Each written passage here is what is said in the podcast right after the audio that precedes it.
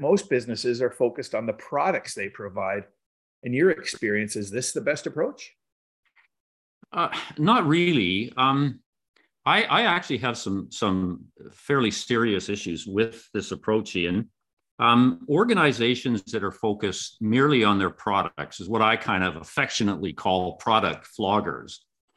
And that, by that I mean the prime purpose that they have is is to to push what they have to the customer, okay, as opposed to waiting for what the customer wants and then creating value around around that. So it's a very supply oriented process as opposed to being demand driven, and it has its limitations. Um, organizations that compete merely on products uh, are in highly competitive businesses. I mean, there's a lot of people out there doing it, and so you're going to face just a ton of competition. And uh, and the other thing about it is very price sensitive. When you have a lot of organizations pushing generally the same product, price is going to be extremely critical to the cu- the customer. And unfortunately, when you're competing on price in that space, your business tends to be forced into what I would call a commodity status. So it's not a great place to be. Your margins are squeezed, value is diminished, and customer expectations are really way out of whack with respect to your, your overall uh, product objectives. There's a great quote by Seth Godin, who was one of my mentors, and he says, You talk about price if you have nothing of value to offer. And so, what I would say is products and prices, if they're led, basically implies that you're not providing value. Now, that's an extreme position, but there's a huge learning uh, message in there that, that I suggest we, we consider. Product led strategies straightjacket your margins. They always do because of what we've just been discussing. And unfortunately, it does very little to engender customer loyalty when all you're doing is pushing products. So, so no, I got some really issues with it. I'm not saying that organizations with huge scale and scope aren't successful that way, but they are for different reasons. Okay, gotcha. it's not just because of products. So you know, I would suggest that there are other ways that that we can be much more successful rather than focus on products. I, I understand, and uh, and products seem to be the way a lot of uh, businesses, retailers, and others are are leading leading their charge.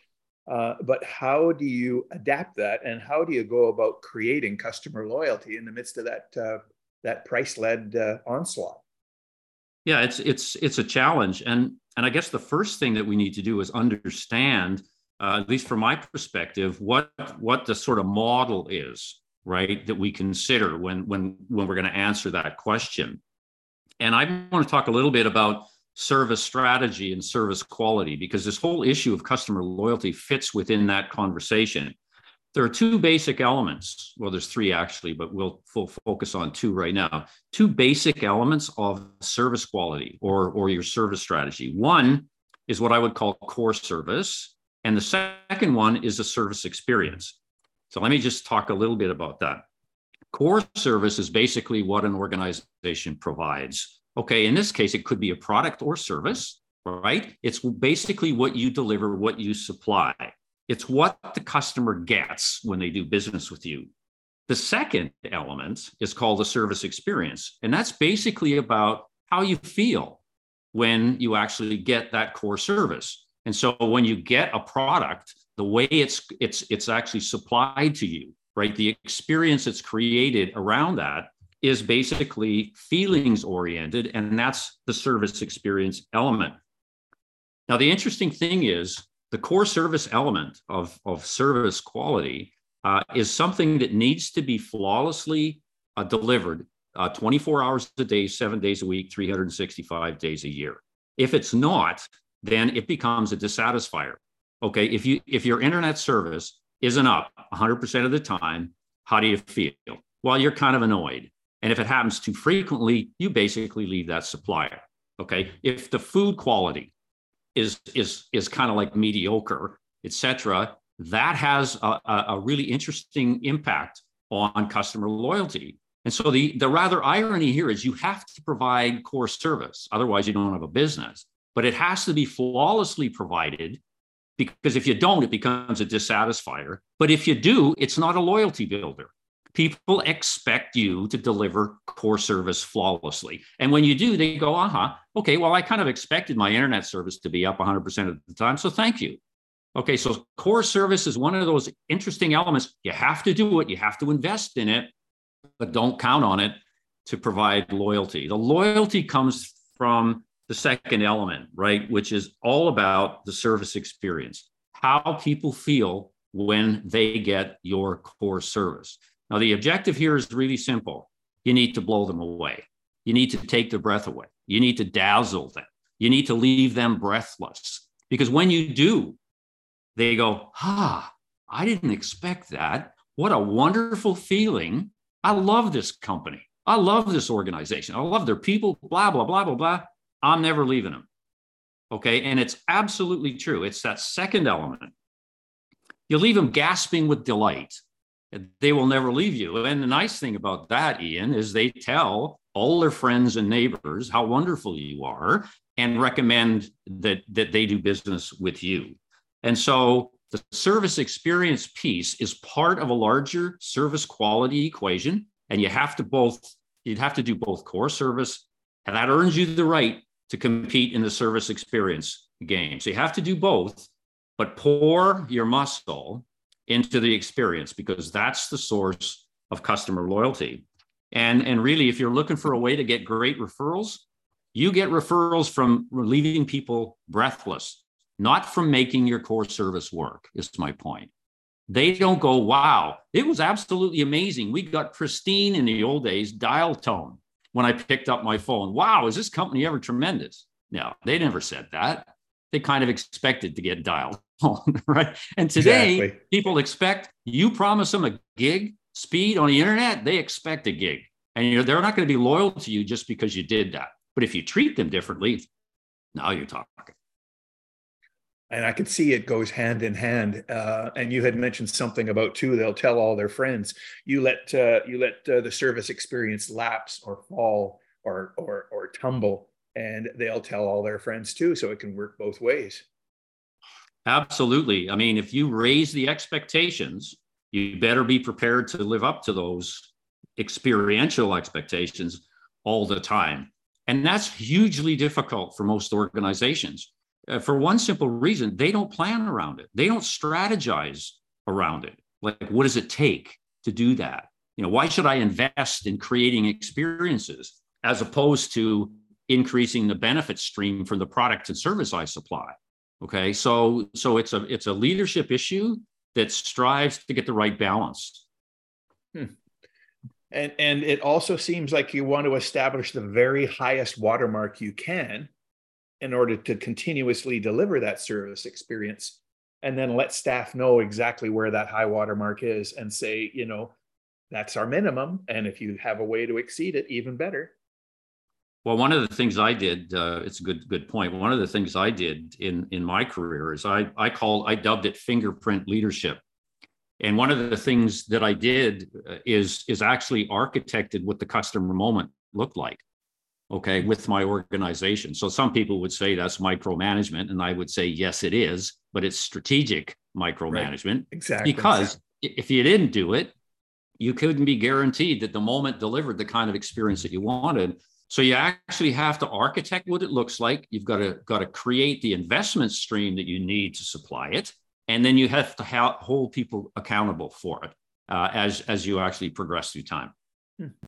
Hmm sounds like the planogram of service experience. Um, right on. Yeah. Uh, so, so with that, uh, what are some of the things you can do to create amazing experiences for customers?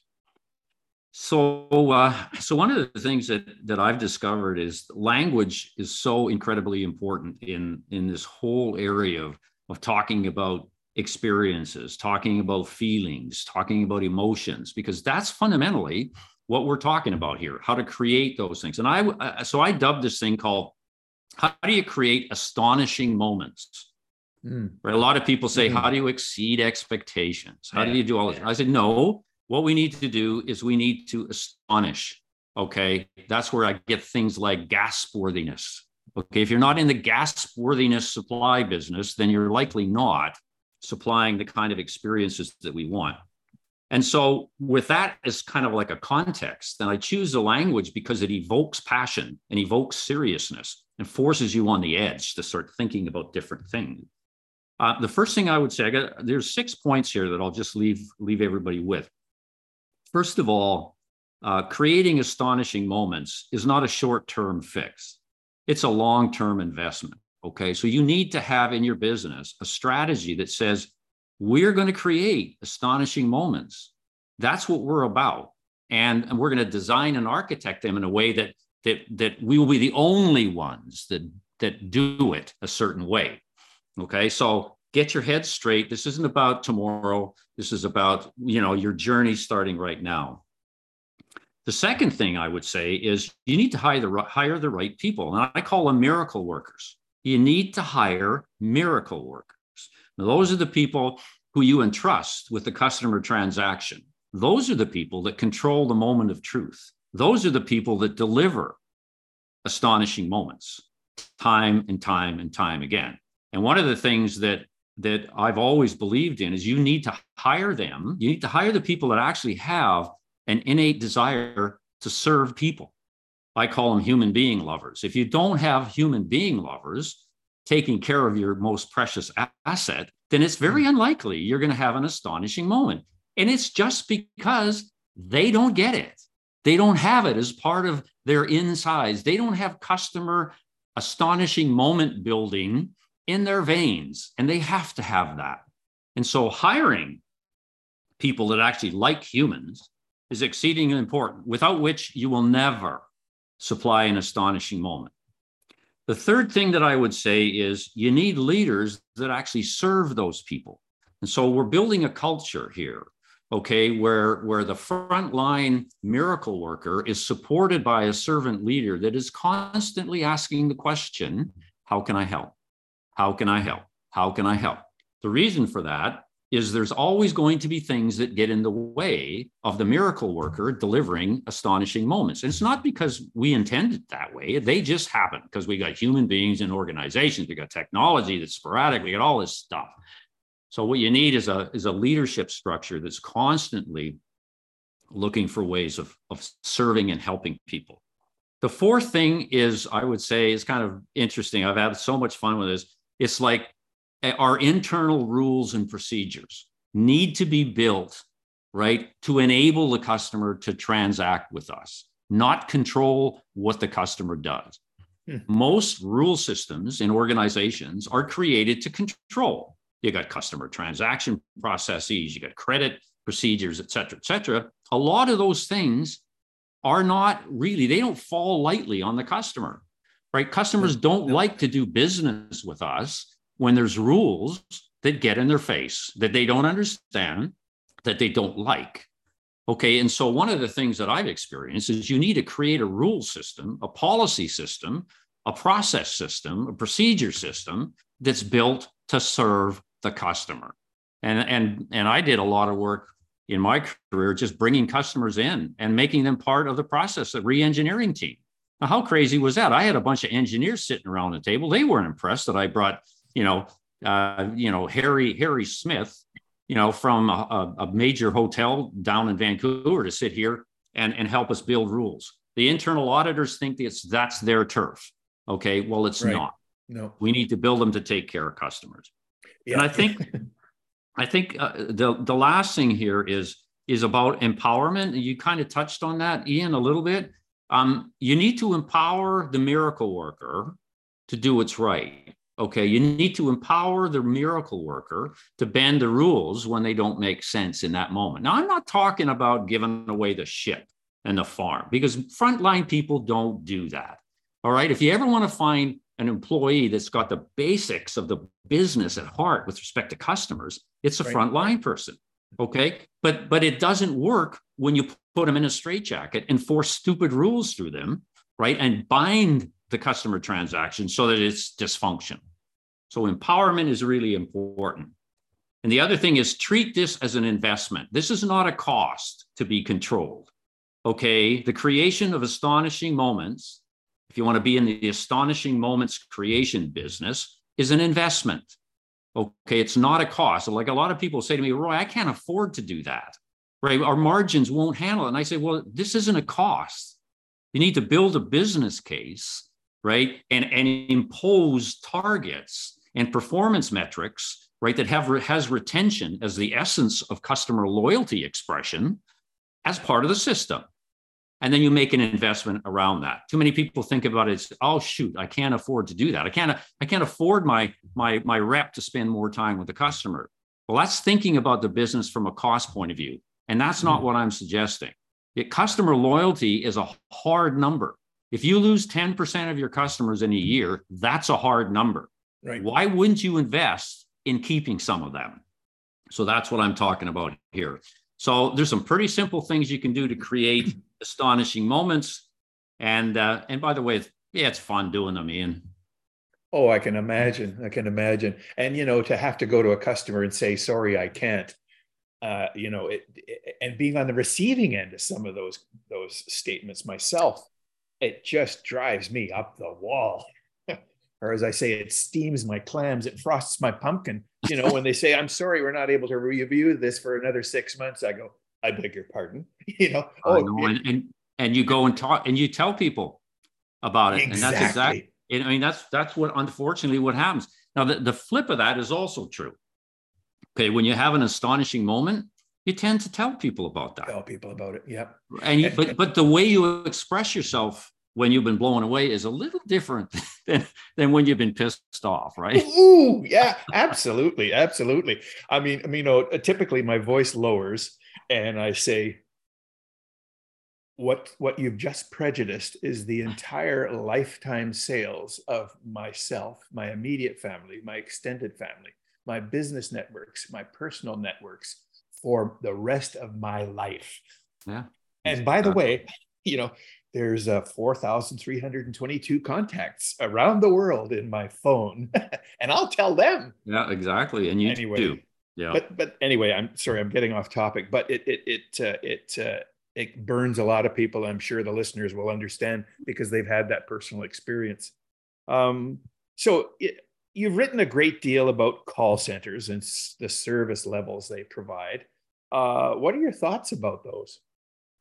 Yeah, so call centers are fundamentally a part of of organizations' service function, and they're they are more and more predominant and they're getting uh, they're getting placed in various places throughout the world. Uh, but I've got some real concerns about them, and and the main reason I've got an issue is that that the prime concern of a call center is to minimize costs. I know this because I ran them in my career. Okay, it's like um, uh, it's like looking at the customer, for example, as a call. So this is a call processing environment, and the objective is to reduce and minimize the costs associated with processing the call. Now, nowhere is the customer's name even mentioned in that. Okay, so it's a call coming in. The objective is get the call processed and ended as quickly as you can. Okay, because that way you can you can minimize uh, costs.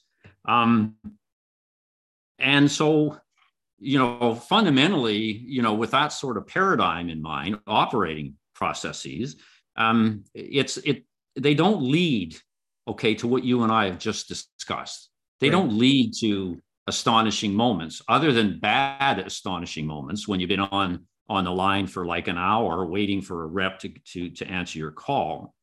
And the other issues, of course, is now that they're they they be they're being outsourced to all over the world, and so there's all sorts of uh, interesting problems that, that go with outsourcing.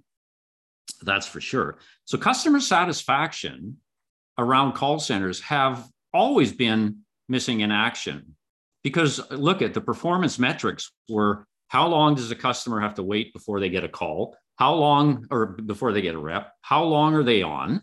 Okay, never. Okay, in that whole equation was the question, how do we do for you? How well did hmm. that go? Right. Did you get your needs satisfied? Did we blow you away, et cetera, et cetera? So it's an extremely internal um, uh, organization with a focus on the bottom line.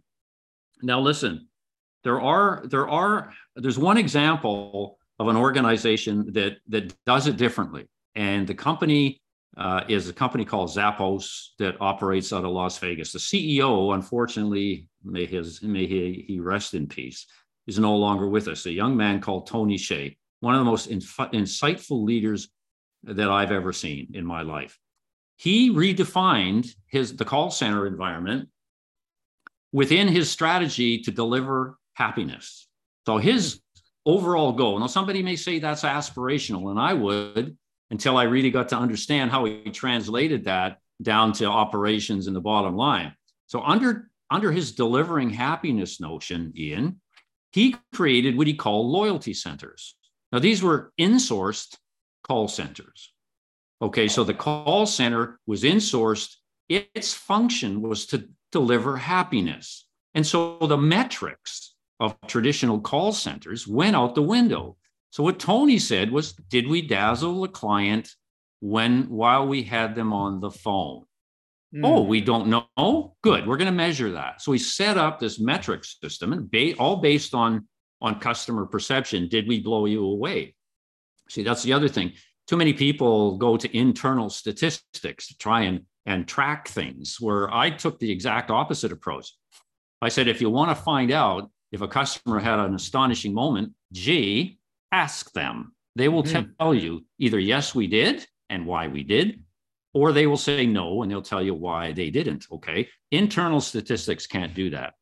And so what Tony did is he set this up under his strategic plan, which I loved. We're going to deliver happiness. The difference between that and we're going to save the home planet, which we'll talk about later, yeah, is the fact that he drilled it down into specifics. And one of them happened to be his loyalty centers which he insourced and, and paid people on the basis of creating astonishing moments.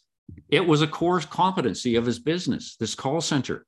So just hmm. imagine the conversation we just had. It's all about cost. No, to Zappos, it was all about a core competency that he, that he leveraged to deliver happiness to people. And because he knew he understood that when they were happy, they were buying shoes.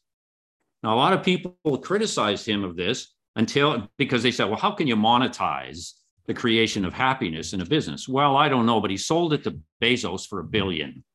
So there you go. There you go. There's a monetization. Boom. There's Boom. a monetization of happiness.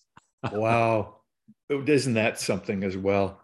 Um, you know, my most recent experience was, uh, and I always try to engage people when I know it's a call center. I said, uh, "Hi, and uh, greetings from the west coast of Canada. Where are you today?" And the voice came back and said, Kingston. I went, Oh, Ontario. He said, No, a little further south. it was in Jamaica. Anyway, and you can't tell a, a bank uh, when the, the person answers the phone, Hi, can I help you? Oh, where are you from today? Oh, I'm down in Alabama. Oh, oh, how lovely. Canadian Bank, Alabama call center. Anyway, it just it just strikes me. But thank you for mentioning those. Anyway, um, I guess we have to talk faster because you know we're on a time deadline. So, Roy, what's your view on using AI tools to provide customer service? Yeah, look at this is a really important question, okay? Because artificial intelligence is being deployed uh, everywhere, and and it, not the least of which is is installing it in a customer service environment. Um, as far as I'm concerned, AI tools are simply tools. They're tools. They're tactics okay and and, and the, the most effective deployment of them need to be viewed within a context of strategy okay so what i would suggest that, that that people do is by all means look at ai okay as a potential solution but but please understand the problem. There's too much of automatic deployment of sexy tech tactical tools like ai right?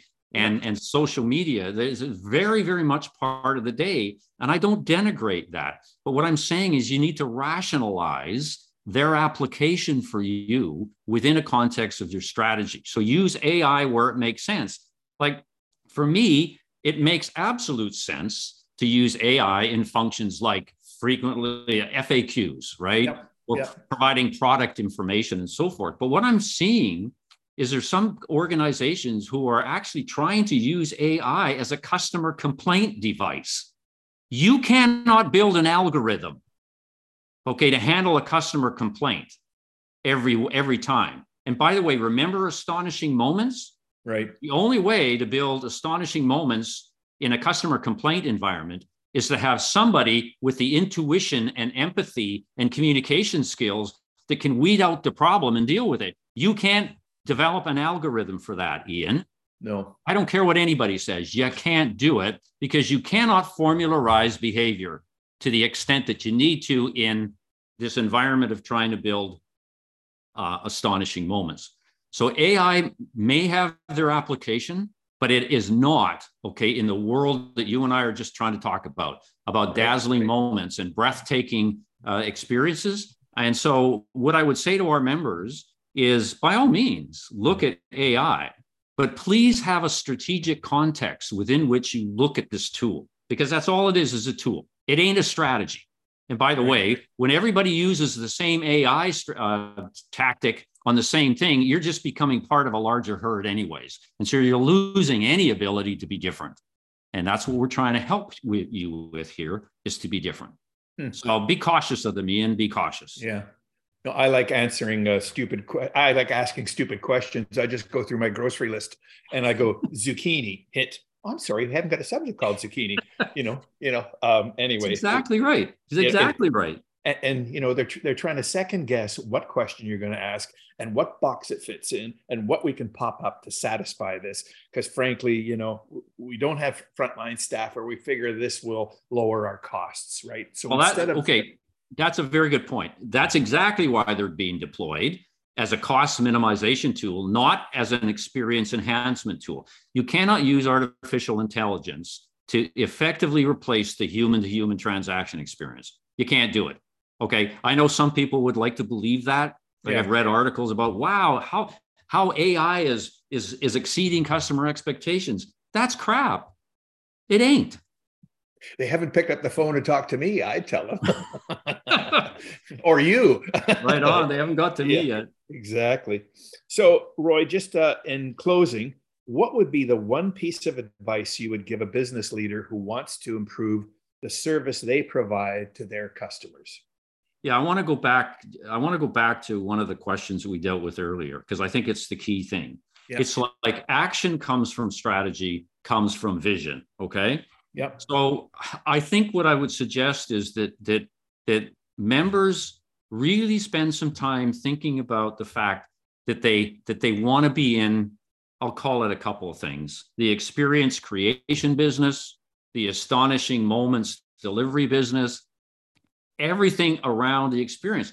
If you thought about it that way, like Tony Hsieh, he wanted to deliver happiness, but he didn't stop there he built a whole business around that philosophy of creating happiness, including, as I mentioned before, the call center.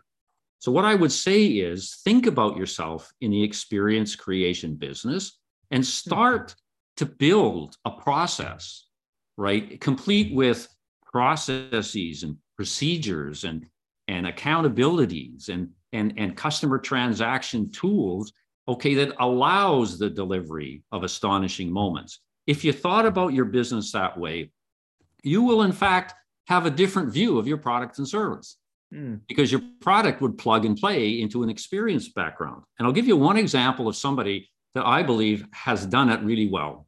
A gentleman called Sir Richard Branson. Uh. This guy created a model of customer service and he was really good at it. And what he did, interestingly, Ian, is he yep. transplanted this model into various businesses that he bought. He didn't know anything about the airlines business when he bought it, but he transplanted this customer service model he had in his head into that airline and it's done well. Didn't know anything about banking, transplanted the service model in there. And so that's an example of somebody having kind of like a core competency in his head about how to do it right? And he shrink wrapped it with some modifications and applied it in different businesses. And so it really does work. Plus, it gives you a completely different way of building your business. Think about this, guys. Experiences drive growth, drive growth, drive growth, drive margins. Okay. Right. Products are, quote, a necessary part of that. Gotcha. But they're not all of it. The experience is all of it.